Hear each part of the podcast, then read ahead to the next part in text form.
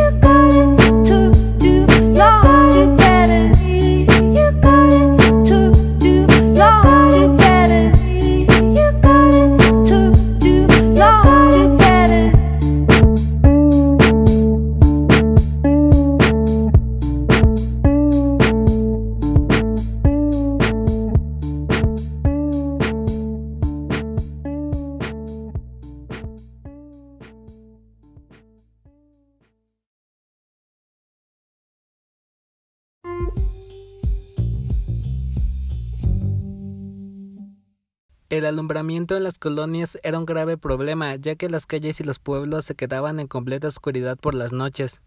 Vaya que era un grave problema. Pero, ¿qué hicieron para solucionar esto, Daniel?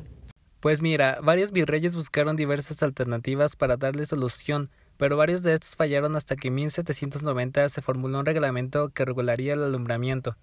Oh, entiendo. Sí, yo también había escuchado de ese reglamento.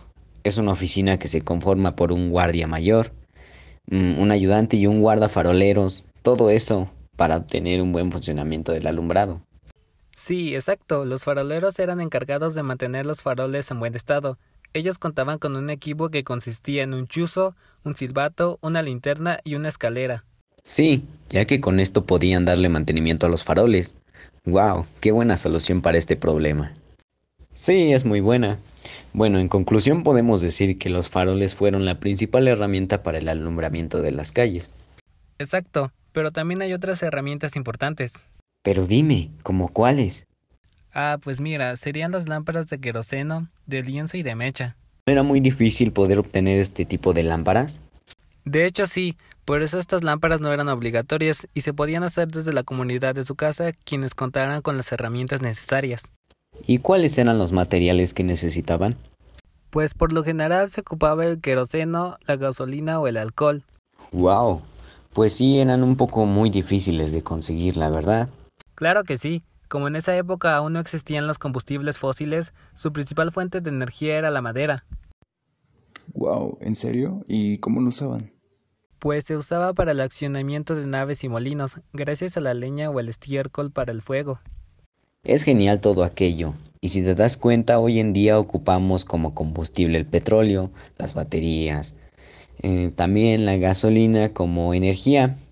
Todo esto de la energía es un tema muy interesante e impresionante, ya que todo ha ido cambiando y mejorando con el paso del tiempo. Oye, por cierto, ¿sabes cuánto perduró la época colonial? Sí, claro. La época colonial perduró entre 1521 y 1810. Órale, y pienso que tuvo bastantes cambios a la medida que iba pasando el tiempo, ¿cierto? Sí, tienes razón. De hecho, a finales del siglo XIX, la vida capitalina tuvo un cambio muy radical. ¿Un cambio radical? No entiendo. Mira, te explico. Se dio cuando los focos eléctricos poco a poco reemplazaron la iluminación de velas, aceite y gas en la capital, por supuesto. Y pues así fue que las actividades del día a día dejaron de estar sujetas a la luz natural. Ah, ya entiendo. Esto nos ayudó bastante porque en las noches eran muy inseguras. ¿O me equivoco? No, para nada. Estás en lo correcto. La llegada del alumbrado público fue una nueva forma de disfrutar la ciudad, porque como lo dices, antes la noche era un sinónimo de inseguridad, inmoralidad y perdición.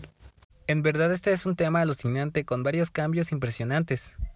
Sí, de acuerdo contigo. Pero bueno, ya nos tenemos que ir. ¿A dónde? No, no, no, no, no. Eh, quise decir que ya nos tenemos que despedir. Ah, ok. Me perdí un momento, disculpen. no te preocupes. Y espero que les haya sido de gran utilidad esta información. Gracias por su atención. Hasta pronto.